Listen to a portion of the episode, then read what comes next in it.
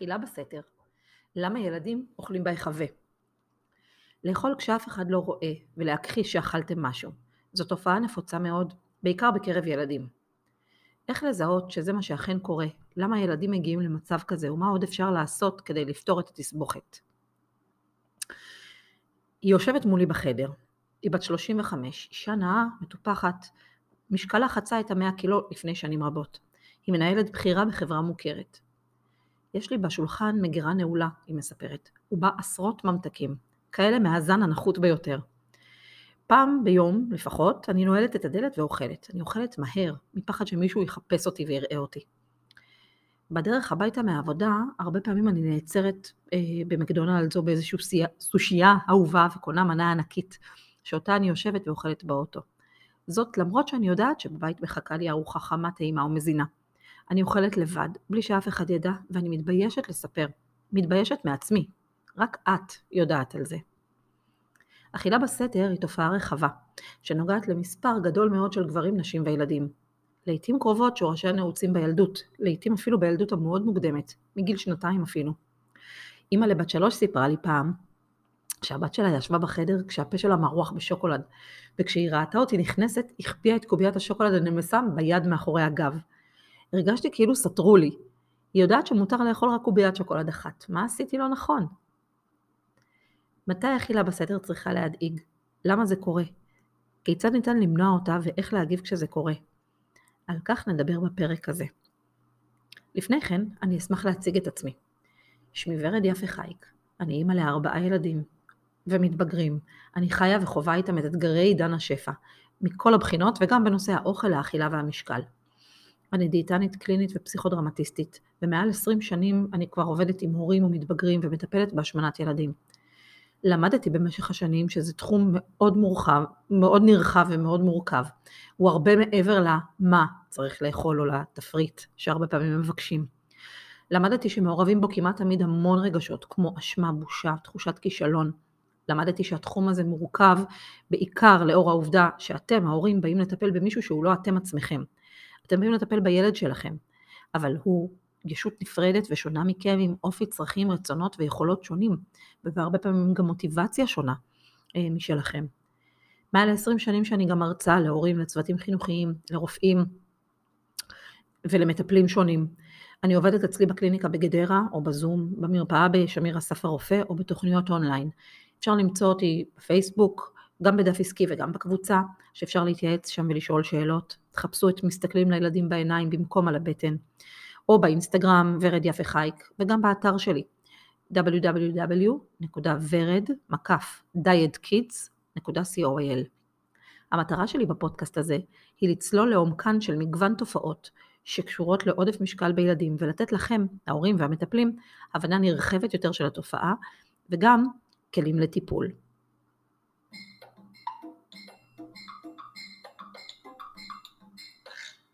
אז נתחיל.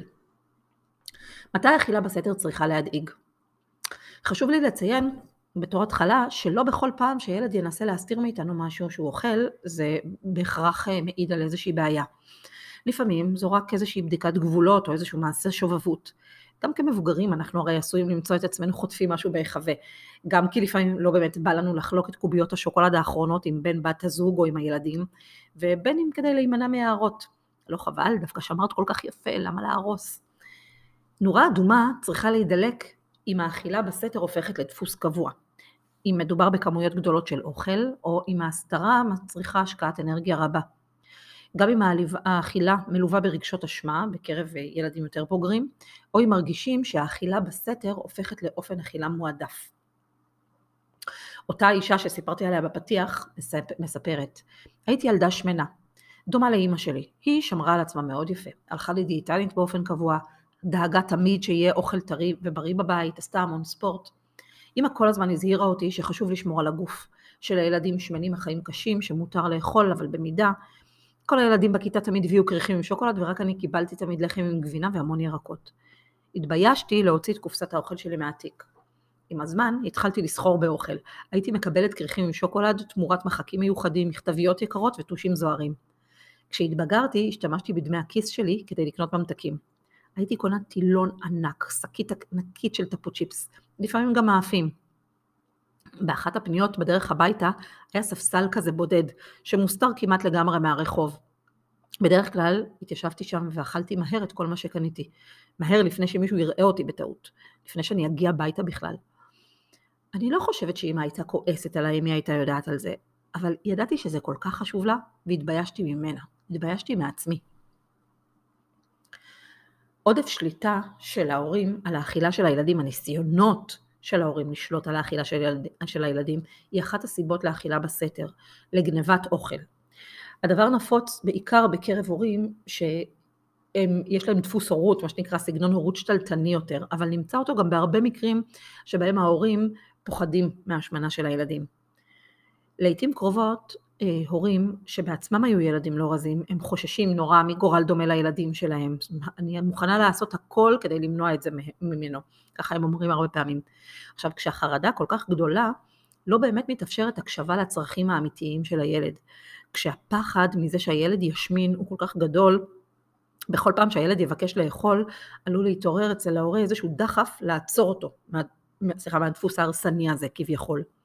עכשיו הילד, בין אם הוא ירצה לאכול כדי לספק את הצורך, ובין אם הוא ירצה לעשות את זה כדי להחזיר לעצמו את האוטונומיה שלו על הגוף שלו, או אפילו כדי לעשות דווקא, להוכיח שליטה, הוא עלול לבחור באפשרות של אכילה בסתר. לאכול בלי להפריע, בלי שיפריעו לו, בלי עיניים שבוחנות ומבקרות אותו. זאת אכילה ללא תחושות אשמה, שהנה שוב אכזבתי את ההורים שלי, וגם בלי צורך לתת להם דין וחשבון על הבחירות. אה, גבר אחר, אבא אחר, מספר, הייתי ילד שמן. להורים שלי זה לא הפריע, הבית תמיד היה מלא בעוגות טריות. אבא היה קונה המון ממתקים ושתייה מתוקה. עד כיתה ט' לא היו לי בכלל חברים. לא העזתי אפילו להסתכל לילדים אחרים בעיניים, צחקו עליי ולעגו לי בלי סוף. עד שהחלטתי שדי, שכנעתי את אימא לקחת אותי לדיאטנית ואני התחלתי לשמור. לא היה לי קל, ויתרתי על המון אבל ירדתי לא מעט במשקל, ורק אז התחלתי לחיות. אני נשבעתי לעצמי שלילדים שלי זה לא יקרה, הילדים שלי לא יהיו שמנים. אני יודע שאני קצת קיצוני, הם מקבלים ממתק רק בימי שישי, שתייה מתוקה אני מרשה רק בימי הולדת. וגם אם הם מקבלים שקית עם ממתקים, הם יודעים שמותר להם לבחור רק אחד. זאת למשל דוגמה לאבא שעשה באמת את השינוי, הוא זוכר מהילדות של עצמו שהוא עשה את השינוי כי הייתה לו מוטיבציה, המוטיבציה הייתה שלו, הרצון היה שלו, הוא היה מוכן ונכון לזה, והוא מנסה עכשיו להעביר את אותו דפוס לילדים שלו. וזה נכון שילדים לא צריכים כל כך הרבה ממתקים, וזה נכון, הגישה, הרעיון, עצם הרעיון הוא נכון, אבל לילדים עצמם, כשלהם אין את המוטיבציה ואין את ההבנה ללמה זה קורה, או את היכולת לוותר ולדחות את הסיפוקים, זה בעצם עלול ליצור איזושהי בעיה. וכשאותו ילד ירצה לאכול אה, את הממתק הנוסף, הוא סביר להניח יעשה את זה, אבל הוא יעשה את זה בלי שאבא שלו יראה. לא תמיד השליטה הזאת קשורה בפחד מההשמנה של הילדים. לפעמים הסיבה היא אלרגיות או מחלות שמצריכות איזושהי הקפדה תזונתית כמו סוכרת או צליאק למשל. נערה בת 13 סיפרה, אמא שלי תמיד פחדה מהביקורות הרבעוניות במרפאת הסוכרת. שבוע לפני ביקורת כזאת, הבית, שגם ככה היה תמיד באיזשהו משטר קפדני של אוכל בלי סוכר, הוא היה הופך לממש קיצוני. הייתי לוקחת כסף ובלי לגלות לה, הייתי קונה לעצמי המון ממתקים ובורקסים ענקיים. הייתי מספרת לה שאני הולכת ללמוד עם חברות, ובעצם היינו אוכלות שם, הייתי אוכלת שם המון. גם כאשר האום, זה, זה עלול לקרות גם כשהאוכל משמש כאמצעי לשליטה והענשה. ילדים אז עלולים לאכול בסתר. נועם, שהוא בן 32 היום, סיפר, העונש, על האהוב, העונש האהוב על ההורים שלי היה להתנות את הקינוח בהתנהגות. הייתי ילד מאוד שובב, ולכן לעיתים קרובות לא הייתי זכאי לקינוח. זה הפריע לי, זה הפסיק להפריע לי מהר מאוד, כי הייתי מארגן לעצמי סטוק של ממתקים בקופסה שהייתי שומר במגירה שליד המיטה. אכלתי המון בשקט והרגשתי שניצחתי. אכילה בסתר היא ברוב המקרים עדות לפגיעה ביחסי האמון בין הילד להורים. הסיבה אה, היא בדרך כלל הרצון להימנע מביקורת של ההורים, לפעמים להימנע מהתוצאות, בין אם מדובר בעונש או באכזבה, כן, לא, לא בטוח שאתם הורים או ההורים הם הורים אה, אכזריים או נוקשים מאוד, לפעמים מספיק המבט הזה, המבט המאוכזב הזה, בשביל, בשביל לגרום לתחושה מאוד לא נעימה. העניין עם אכילה בסתר היא שזה דבר מאוד מתיש. המון אנרגיה בדרך כלל מושקעת בהסתרה ובסילוק הראיות, בבניית סיפורי כיסוי במקרים שבהם נתפסים, ואז איזושהי הסתבכות בשקרים. מיותר לציין גם שלרוב ההנאה מהאוכל היא לא מרובה, ושהדבר הוא פתח לביסוס של אכילה לא תקינה. זה מתחיל כבריחה לאכילה בשקט, אבל בעיקר אם נתפסים וזוכים גם לאיזושהי שטיפה להסברים או רק למבט המאוכזב או המאשים, עלולים להתעורר עם הזמן תחושות אשמה ותחושות בושה. תחושות של אשמה ובושה. בושה בחולשה, בושה על הפגיעה באמון של ההורים, על חוסר כוח הרצון, על בושה על מי שאני, למה אני מרגישה כזה דחף, למה אני לא יכולה להתאפק בכלל. גם, וזה קורה גם הרבה, אם כבר יש איזושהי התחלה של תהליך, אם ההורים למשל לוקחים את הילד לדיאטנית אה, או לאיזשהו טיפול להרזייה, אפילו אם זה בא מהילד עצמו, ואז הוא לא מצליח והוא מרגיש צורך, הוא יודע שהוא לא אמור אבל הוא עושה את זה. התחושה של הכישלון אה, ושל הבושה היא גם הרבה פעמים מאוד מאוד גדולה, כי תחשבו על זה ש... אתם רוצים איזשהו משהו, אתם רוצים אותו מאוד, ואתם בני אדם בוגרים ואתם מחליטים ללכת על זה ואתם לא מצליחים. את הדין והחשבון אתם בדרך כלל נותנים רק לעצמכם. הילדים שלנו, הילדים שלכם, צריכים לתת את הדין וחשבון הזה גם לעצמם, אבל גם לכם, נכון? וזה הופך להיות באמת הרבה יותר מורכב והרבה פחות נעים. כשכל פעם יש איזשהו מישהו שמסתכל עליי ובוחן אותי. על אחת כמה וכמה, אם אני כילדה, אני יודעת שהם משקיעים בי המון אנרגיה והמון משאבים והמון כספים בלהסיע אותי, בלקחת אותי, בלארגן את הבית, אם אני יודעת שההורים שלי מתאמצים בשבילי, אם אני יודעת שאני לא מסוגלת לעמוד בזה, הסיכוי שאני אבוא ואודה בטעות או בכישלון, או אה, בכישלון הזה שלי, הוא קטן. אני פשוט אעדיף לעשות את זה בלי, ש... בלי שיראו. הקטע הוא שהבריחה הזאת מביקורת של אחרים הופכת באיזשהו שלב לבריחה מעצמי. ולברוח מעצמי היא תחושה שמאוד קשה לשנות אה, עם השנים. בהתחלה אני מסתירה מההורים שלי ואחר כך אני לומדת להסתיר מעצמי. ואז דפוס האכילה בסתר הזה כמו של אה, זאת שתיארה בהתחלה, הוא הופך להיות אה, הרבה יותר, אה, הוא הופך להיות מוטמע אה, כבר כאיזשהו דפוס מוטמע, למרות שבאמת אני לא חייבת דין וחשבון לאף אחד, אבל אני אפילו לעצמי לא יכולה להסתכל כרגע בעיניים ו- ולהודות בטעות שלי או בחולשה שלי. אה, ואז נכנסים לאיזשהו מין לופ של אכילה מתוך ניתוק, ובאכילה הזאת היא אכילה שמאוד מנותקת גם מרעב וגם משובע וגם מהצרכים האמיתיים שלי, אה, וחוסר השליטה בעצם הולך וגדל. לפעמים המטרה באכילה בסתר תהיה דווקא הפוכה, לזכות ביחס של ההורים, כן? למשל, אה, אימא שתיארה, אני מבשלת מדי יום סיר גדול של אוכל טרי, אשר אמור להספיק לבעלי, לי ולבן ה-12 ולבת ה-6. כל יום כשאני חוזרת מהעבודה, אני מוצאת את הסיר כמעט ריק. באחד הימים הילד חיסל לבד קציצות מכמעט קילו בשר. אני כל פעם מתעמתת איתו כמעט על בסיס יומי, אבל זה לא עוזר, הוא מכחיש. וזה מגוחך, כי הרי הוא נמצא לבד בבית עד שאני מגיעה עם אחותו. אותו ילד מבין שהאימא יודעת, שההורים יודעים שזה הוא שאוכל, הוא פשוט מרוויח המון המון המון תשומת לב אה, מה, מהאכילה הזאת שלו, מההתנהגות הזאת שלו, מהביקורת של ההורים, מהשיח שנוצר אחר כך סביב הדבר הזה. והרווח המשני הזה הוא הרבה פעמים, כמו שנראה גם בתכנים אחרים שיעלו בנושא, שלעיתים קרובות הילדים ימשיכו בהתנהגות שמזכה אותם בתשומת לב, באיזושהי תשומת לב. זאת אומרת, ברגע שהם מרוויחים משהו מההתנהגות שלהם, דרך אגב אפילו אם זו תשומת לב לא, לא נעימה, כן, אם ההורים כועסים, אה, זה עדיין רווח, זה עדיין יחס. בעיקר אם אה, למשל יש משפחות שבהם ההורים לא פנויים באופן כללי, אם הם עסוקים או שקועים בעבודה, או אם הם, או אם הם עסוקים באחים, באחים קטנים, או באחים שיש להם איזושהי מורכבות אחרת. אה, זאת דרך מאוד, אה, מאוד עוצמתית לזכות בתשומת לב. אז איך אפשר למנוע את האכילה הזאת בסתר? אה, אני אתחיל במודל חלוקת האחריות באכילה, שאני מניחה שאני אפרט עליו באיזשהו פרק נפרד כי מגיע לו, אבל אה, זה מודל, מודל חלוקת האחריות באכילה הוא מודל של אה, תזונאית ומטפלת משפחתית אמריקאית בשם אלין סאטר, שבו בעצם אה, מתוארת חלוקת אחריות בין הילדים להורים בכל מה שקשור לאוכל ואכילה. בעצם האחריות של ההורים היא לדאוג לקיומו של אוכל זמין ומזין בבית, לתדירות של ארוחות, לזה שיהיו ארוחות מסודרות, למה מוגש בארוחות, להיות מודל, מודל לחיקוי ולדאוג לכך שהאווירה בזמן הארוחה תהיה טובה ונעימה ככל היותר.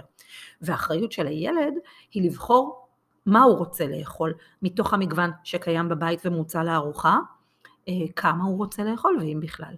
עכשיו, זה מודל שאם מצליחים אה, לקיים אותו מגיל לידה, אה, בעצם הסיכוי שנצליח לבסס אכילה נורמלית ואיכותית וקשובה אצל הילדים, ילך ויגדל, הסיכוי הזה ילך ויגדל.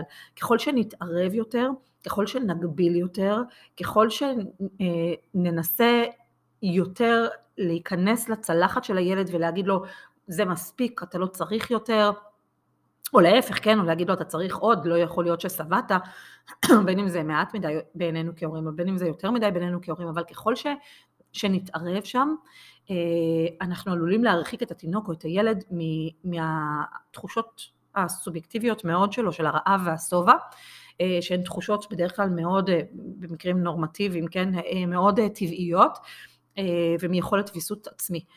ובעצם אנחנו, בעצם זה מלמדים את הילד להקשיב החוצה ולא להקשיב פנימה. אז המטרה היא כמה שפחות להתערב, כמה שיותר לספק סביבה איכותית ובריאה, וכמה שפחות לצפות, כמה שפחות להתערב, כמה, שיותר, כמה שפחות להגביל. להישמר מייסורים ומגבולות נוקשים. הסביבה שלנו מוצפת במאכלים שרחוקים מלהיות בריאים, אנחנו באמת חיים, והרבה פעמים אני חושבת ככה, כן, אנחנו חיים בסביבה שהיא חולה, זה נכון, זה כן חשוב להיות אה, אה, מציאותיים אבל, ולאפשר חשיפה גם למאכלים האלה, כי הילדים שלנו לא גדלים בתוך בועה. זה נכון שהממתקים הם לרוב לא, מאוד לא בריאים, זה נכון שילדים צורכים כמות גדולה מאוד של ממתקים, גדולה מדי אפילו, אבל להציב גבול כמו אה, ממתק אחד ביום ולעמוד עליו באופן נוקשה, או ממתק אוכלים רק בשעה ארבע, אמ, זה עלול להיות מאוד מאוד מורכב ומאוד בעייתי. למרות שזה באמת נכון מבחינה תזונתית, כן, פה אין ויכוח, אבל לעמוד על זה ולקיים את זה וליישם את זה, לפעמים זה מאוד מאוד מורכב. אז המטרות שלנו הן כן להיות אה, קצת גם להכניס קצת גמישות לתוך, ה, לתוך, ה, אה, לתוך השיח הזה, לתוך האפשור.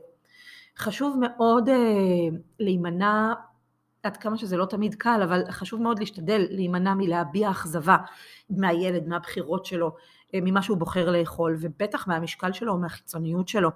חשוב מאוד מאוד לשים לב למסרים המילוליים והלא מילוליים שלכם בנושא.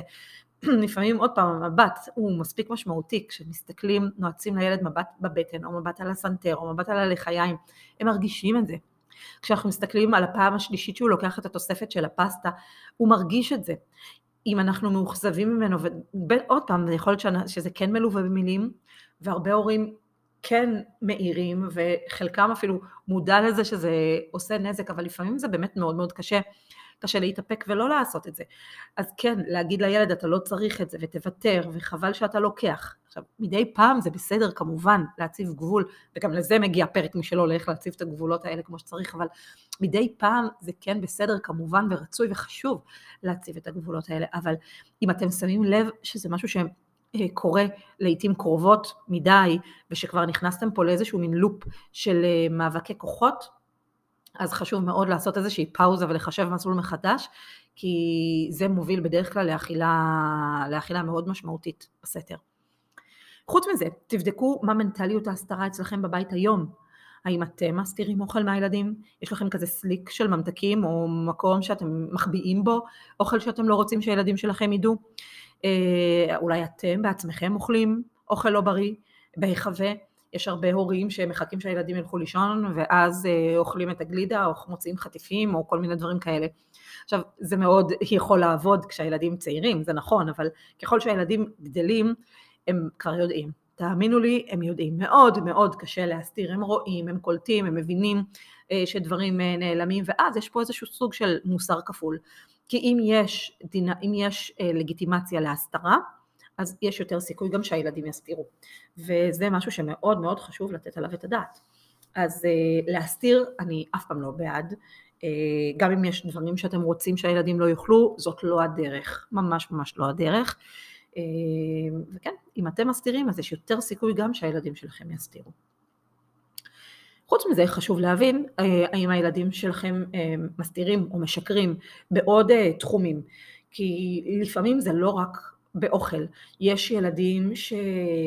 שלוקחים כסף למשל בלי רשות וקונים גם ממתקים או גם כל מיני דברים אחרים, או ציוד של האחים שלהם, או בגדים נגיד שאסרתם עליהם לקחת, או איפור או בושם, או באופן כללי מתנהגים אה, ובודקים גבולות, או בצורה יותר אה, משמעותית.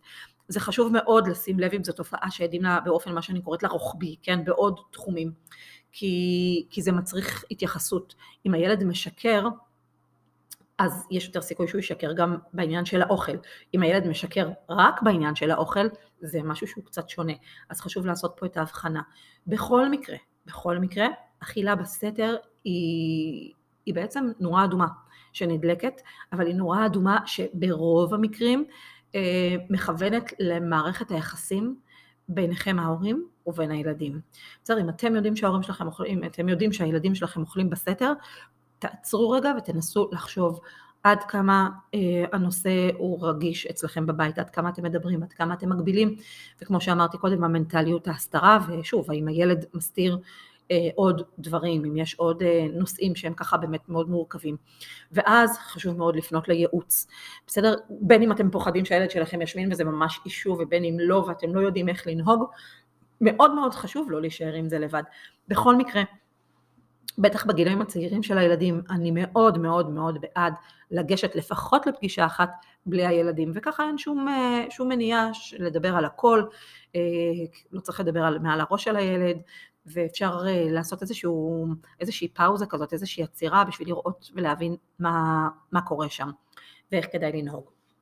ובכל זאת חשבתי ככה על כמה כללי אצבע של מה להגיד או איך להגיב אם אתם מגלים שהילד אוכל בסתר. אז אני חושבת שקודם כל ככה, אם, אה, בעיקר בגילאים צעירים, אבל בכל גיל, אם תפסתם את הילד מנסה להסתיר, מאוד חשוב להגיד לו, אם אתה רוצה לאכול אתה מוזמן לעשות את זה פה. אנחנו בבית לא מסתירים. או מאמא ואבא לא מסתירים כלום. אני מאוד אה, רוצה ש, שאצלנו בבית לא יהיו סודות. משהו בסגנון הזה. משפט אחד, משפט קצר, לא אה, פה צריך לעשות עכשיו נאומים או, או הרצאות. באמת להעביר איזשהו מסר מאוד משמעותי. אבל במקביל, גם חשוב שתשימו לב מה קורה כשהילד עושה את זה, בסדר? כי אם בכל פעם שהילד הולך ומחפש משהו בין הארוחות אתם מעירים לו, אז הסיכוי שהוא, שהוא לא ינסה להסתיר או ישחרר את המקום הזה הוא, הוא קטן, בסדר? מאותן סיבות שתיארתי קודם, אה, להימנע מביקורת ולאכול בשקט. אבל אה, כן, לגמרי אפשר לבוא ולהגיד, אה, בוא, בוא, תאכל, בוא תאכל את זה פה, בוא תאכל את זה לידי במטבח, יש בזה מסר מאוד מאוד חזק. אה, אל תענישו. ענישה, נזיפה, מבט מאוכזב, הם עלולים להשאיר איזשהו חותם שלא יימחה שנים ארוכות, באמת. הם עלולים רק להחמיר את התופעה ולשכלל את יכולות ההסתרה, אם עכשיו גיליתם את העטיפות של, ה, אה, את העטיפות של החטיפים מתחת למיטה או, או באיזושהי מגירה, עם הזמן, ככל שהילדים יגדלו, הם ילמדו להוציא את זה החוצה ולזרוק את זה בפח זבל בחוץ, ולא יהיה לכם מושג מה הוא אוכל. וזאת עוד אחת מהבעיות, כן, בנושא הזה של אכילה בסתר, ש, שהילד ישמין ואתם לא תבינו למה. ככה אתם לפחות רואים מה הוא אוכל, אתם יודעים מה הוא אוכל יותר מדי ומתי זה קורה ומה הוא לוקח, אבל אם הוא יאכל בסתר, בין אם זה יהיה בבית ובין אם זה יהיה מחוץ לבית, כן, אתם לא, לא תדעו, לא תדעו את זה ותישארו ככה מאוד מאוד אה, באוויר.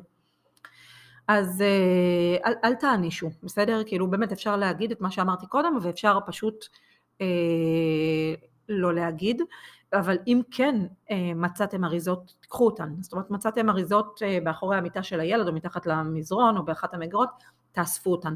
לפעמים זה איזשהו מסר לילד שראיתם אותו ואתם יודעים על הדבר הזה, לפעמים יש בזה משהו מאוד משחרר, גם דרך אגב, בזה שאני יודע ש, שיודעים את זה, וש, כי, כי כאמור יש בזה משהו שמצריך המון בהסתרה, משהו שמצריך המון המון אנרגיה, ולא תמיד זה קל, ולא תמיד זה קל להיות עם זה לבד. אה, אז אה, כן, אני בעד לקחת את הדברים האלה במסגרת הניקיון שעושים בחדר, למשל, או לבוא ולהגיד לו, ראיתי שיש פה אריזות, בבקשה תזרוק אותן לפח, משהו כזה. שוב, אבל אין פה התייחסות, אין פה ביקורת, אין פה התייחסות מעבר לזה לנושא האכילה בסתר, יש פה כן משהו מאוד קונקרטי של בוא תיקח את זה לפח, אני מבקשת ממך, זה מביא המון נמלים או משהו בסגנון הזה. יש בזה גם כן באמת אה, מסר מאוד חזק. אה, וכן לגמרי אפשר לדבר על זה עם הילד, אוקיי? אבל פה יש תנאי מקדים. אני באופן כללי מאוד בעד לדבר עם הילדים ואני חושבת שאפשר לדבר עם הילדים על הכל, אבל אפשר לעשות את זה בשני, אני חושבת שני תנאים מקדימים. אחד, זה שהילד ירצה להקשיב לכם, ושתיים, זה שהמנדט, נקרא לזה ככה, שהוא ייתן לכם את המנדט לדבר על הדבר הזה, זאת אומרת, זה יתאפשר רק אם אין מערכת יחסים מאוד מאוד מאוד טעונה סביב הנושא הזה של האוכל והאכילה. כי אם גם ככה אתם שקועים עד צוואר בביקורת ובהערות וב... אה, כאילו ובלהאשים אחד את השני, הסיכוי שהוא יקשיב באמת ו... ו... ויפתח או ישתף הוא, הוא קטן. אה, ואז אה, הרבה פעמים מה שקורה זה שפשוט הילדים הם, או שהם הולכים ולא מוכנים להקשיב, או שהם מגלגלים עיניים, כמו שילדים יודעים לעשות יפה מאוד, או שהם אה, עושים מה שאני קוראת לו מורידים מסך, ואז הילד מוריד מסך ולא מקשיב, גמרנו. הוא בעולם שלו ואתם יכולים לדבר עד מחרתיים ושום דבר לא, לא נכנס. זה לא רצוי. זה לא רצוי, זה לא תורם, זה לא מועיל, זה סתם, זה פשוט הופך להיות סתם, זה להפך, אם כבר משהו יותר מרגיז אתכם, כי, כי אתם אמרתם והוא שוב לא עושה, ואז שוב יש פה משהו שמשמר את הלופ. אז לדבר עם הילד אפשר, אם הילד בוגר מספיק, ואם הילד אה, מוכן, אה, מוכן לשמוע ורוצה לשמוע, ואז אפשר לבוא ולהגיד לו, אני שם לב, שמתי לב ש... בדרך כלל אני מאוד בעד להתחיל שיחות ככה. אתה יודע מותק, שמתי לב שבזמן האחרון אני מוצאת אצלך בחדר, אני מוצאת אצלך בחדר המון אה, עטיפות. מה קורה? למה אתה אוכל את זה בחדר? עכשיו, זה גם משהו, כן, שצריך לחשוב עליו. אה, אם מצאתם עטיפות בחדר, זה לא בהכרח אומר שהילד אוכל בסתר. לפעמים המחשב שלו שם והוא פשוט לוקח את האוכל לשם, ואוכל, אה, ואוכל ליד המחשב, ואחר כך הוא מעיף את זה הצידה, אולי כי הם לא מרשים לו לאכול בחדר, בסדר? אז זה יכול להיות גם קשור לזה, זה גם סוג של אכילה בסתר והסתרה, אבל ממקום נגיד קצת פחות דרמטי, נקרא לזה ככה. אבל אה, אם אתם מזהים באמת שיש פה איזשהו משהו מעבר, אז באמת את זה אפשר לפתוח ולשמוע ממנו מה יש לו להגיד. אה, ויכולים לצאת הרבה דברים, כאילו הוא יכול להגיד, אני, אני יודע שאתם לא מרשים לי, הוא יכול להגיד אה, כל מיני, כל מיני מסרים שחשוב באמת לשמוע, לשמוע ממנו. אני גם חושבת שלא תמיד צריך לענות מיד, בסדר? לא תמיד יהיו לכם, אה, לא תמיד יהיו לכם תשובות בשלוף לכל דבר שהילדים אומרים, וזה חלק מהתרגול גם בתכנים שאני עוד אעלה פה. לא תמיד צריך לעלות, לענות הכל ומיידי, אבל, אה, אבל כן מאוד חשוב להקשיב ולקחת לתשומת לבכם, בסדר? אני גם לא בעד להבטיח הבטחות ולהגיד לו, טוב בסדר, אני לא אכעס יותר אם זה לא יכול לקרות, אל, אל תגידו דברים שאתם לא יכולים לעמוד בהם. אה, אתם כן יכולים לשתף את הצד שלכם, איך זה מרגיש לכם, אבל אני בעד שאם זאת פעם ראשונה שאתם מדברים על הדבר הזה, אה, בעיקר אם הדבר בוער ביניכם כרגע, אה, אל תש... בעיקר תקשיבו. להקשבה יש כוח מאוד מאוד מאוד גדול, ובאמת הרבה דברים יכולים לעלות שם. שוב, בין אם זה אני יודע שאתם לא תרשו לי ואני מאוד רוצה, או בין אם זה אני מאוד, מאוד הייתי רוצה להתאפק אבל אני לא, לא מצליח, כל מיני דברים ונושאים שיכולים להיפתח פה, ועל זה אפשר לדבר, אפשר לדבר על המחיר של ההסתרה, אפשר לדבר על, ה, על, על, על, על הכוחות המנוגדים ש, ששולטים על הילד, מצד אחד הרצון נגיד להצליח ולרזות ולהתאפק, או בלי קשר ללרזות, כן, הרצון להתאפק, ומצד שני הרצון לאכול שהוא מאוד מאוד גדול. אולי זה ייקח אתכם לשיחה על הפיתויים שיש בבית, על הדברים שיש בבית ועל איך אפשר לעזור לו בנושא הזה. זה יכול להוביל המון המון מקומות טובים, אם מתקיים שיח, אה, שיח פורה ו, ו, ו, ובריא ביניכם, בסדר? אז כן, אה, זאת, זאת עוד סיבה לכך שתמיד אני מאוד מאוד מאוד בעד אה, להרפות. כמה שפחות לדבר, כמה שפחות להעיר, כמה שיותר להתבונן, כמה שיותר לשוחח, כמה שיותר להקשיב, זה תמיד, תמיד טוב. ו- ותמיד, אני גם, אני חושבת שבכל דילמה כזאת שיש לכם, תפנו לייעוץ. תפנו לייעוץ אצל איש מקצוע, זה יכול להיות דיאטנית קלינית שמומחית בנושא הזה של, שמתמחה בנושא הזה של עבודה עם ילדים ומשפחות, זה יכול להיות איזשהו פסיכולוג או מטפל, מטפלת, בעיקר אם, אם יש פה איזושהי דינמיקה יותר רחבה ומורכבת של הסתרה ושקרים של הילדים, אז באמת הרבה יותר מנושא התזונה אה, חשוב, אפילו אם הילד משמין, הרבה יותר מהנושא הזה חשוב ללכת לאיזשהו, לאיזושהי מטפלת או מטפל טוב אה, כדי לדבר על כל הנושא הזה, או להדרכת הורים, אה, כדי לדבר על, ה, על היכולות שלכם ולקבל עזרה בעצם, לא להישאר עם זה לבד. יש משהו מאוד משחרר ומאוד חשוב גם בעצם ההתרחקות מהאירוע, אה, זה כבר, אה, ומהמצב אה, זה מקנה, מאפשר איזושהי הסתכלות קצת יותר רחבה על כל מה שקורה, ובכלל אל תישארו לבד, תפנו לעזרה. אז אני מסכמת בעצם, אני חושבת שהנושא הזה של אכילה בסתר אצל ילדים הוא משהו שאותי מאוד מאוד סקרן במשך השנים, כי נתקלתי בו, כמו שהבאתי בדוגמאות השונות כאן, נתקלתי בו בכל מיני, בכל מיני זוויות, בכל מיני כיוונים. גם אצל הילדים וגם אצל המבוגרים, ההורים בעצם שתיארו אה, את האירועים האלה בילדות שלהם. וכאמור, בעיניי אה, זה אחד הסימנים לאיזשהו משהו מורכב במערכת היחסים בין הילדים להורים. כמובן שזה לא רק רק, כמובן. אבל שוב, בשביל זה אני בעד לגשת אה, לייעוץ ולגשת לאיזשהו איש מקצוע כדי שיוכל להעיר את הדבר הזה באלף בצורה יותר מדויקת ויותר נכונה למשפחה שלכם. ואני מקווה ש... שתרמתי, אני מקווה שלמדתם פה משהו חדש. אני אשמח לשמוע מכם במייל, דרך הפייסבוק, ותמיד אני שמחה לשמוע גם אם תרצו שיש נושאים מסוימים שאני אדבר עליהם, אני אשמח לקבל רעיונות או, או לתת לכם איזשהו מענה באמצעות פרקים בנושא. ובכלל לכתוב על הדברים גם אצלי בפייסבוק או גם בבלוג שלי באתר. אז תודה רבה שהייתם איתי.